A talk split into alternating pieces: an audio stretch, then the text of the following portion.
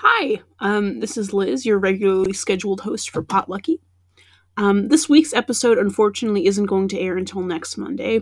I apologize for the late notice, but my editor and I have been dealing with some lingering health issues.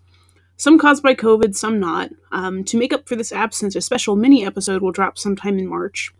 I promise we have many more episodes to come, and a friend of mine who has already appeared on the show actually helped with a project for the 10th episode, which is very promising, and I am incredibly excited to see it take shape.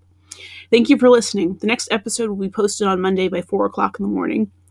I wish I could post it at 420, but unfortunately, Anchor doesn't allow me to post uh, quite that specifically. Thank you for listening.